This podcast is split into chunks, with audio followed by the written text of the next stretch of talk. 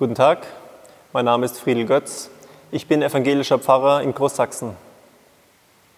Momentan sind doch viele alltägliche Dinge wirklich amüsant. Ich will auf einmal tanken fahren, weil es so günstig geworden ist. Ich freue mich sogar wieder auf mein Büro oder ich bin nicht am Türsteher des Baumarktes vorbeigekommen. Geht es Ihnen nicht auch so? Nervig hingegen sind die ganzen Leute, die alles schlecht reden. Beispielsweise, das ist doch gar nicht schlimmer als Grippe, warum haben die anderen nicht besser aufgepasst? Oder die Chinesen sind schuld, die essen ja sogar Fledermäuse.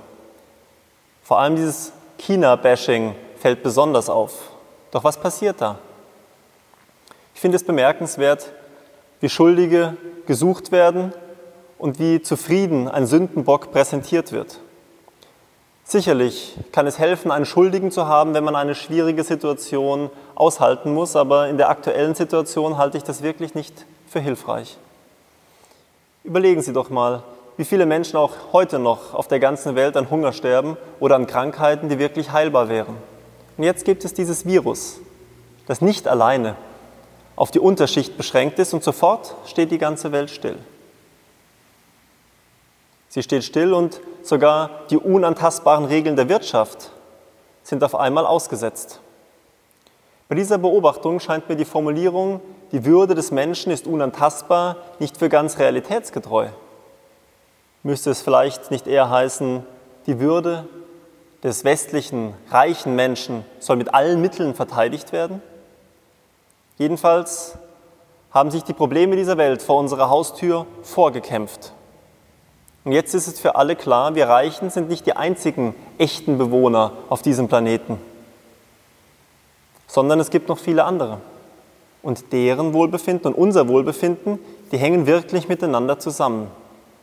Daran ist niemand schuld, sondern das ist Wirklichkeit. Bedenklich, dass diese Feststellung momentan auf der Welt zu so viel Veränderungen und Aufruhr sorgt. Eine globale Herausforderung, kann auch nur gemeinsam gelöst werden, aber niemand kann der ganzen Menschheit befehlen zu handeln.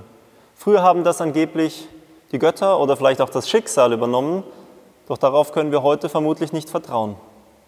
Der Historiker Yuval Harari fordert, jetzt verstehen wir die Krise besser und jetzt sollte uns klar sein, dass der einzige Ausweg in einer stärkeren Kooperation liegt. Wir müssen Medikamente und Impfstoffe zusammen entwickeln, Wissen teilen. Wir müssen uns entscheiden. Entweder, okay, dieser Wahnsinn ist Grund der Globalisierung, also Grenzen zu, wir kümmern uns um uns selbst. Oder, um langfristig ein gutes deutsches Gesundheitssystem zu haben, brauchen wir auch darum herum gute Gesundheitssysteme. Und das ist auch unsere Chance, gestärkt aus der Pandemie hervorzugehen. Dass wir Europa als etwas Stärkeres erleben als nur als eine Wirtschaftsunion. In welche Richtung soll es weitergehen? Als Jesus gefragt wurde von Menschen, die auch im Krisenmodus waren, welche Idee hat denn Gott für die Menschen und für die Nationen, damit die Welt gut funktioniert? Da sagte er, liebe deinen Nächsten wie dich selbst und gib Gott die Ehre. Liebe dich in dieser Welt und auch die anderen. Daraus folgt automatisch aus Eigeninteresse helfen. Und wenn wir Gott dabei die Ehre geben und nicht allein meinen beruflichen oder persönlichen Plänen, sondern der Einheit der Welt, dann kann sich daraus der Horizont eröffnen.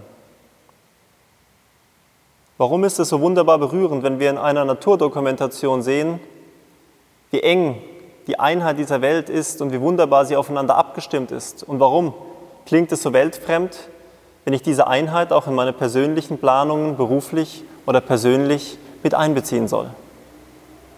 Herzliche Grüße, Ihr Pfarrer Götz.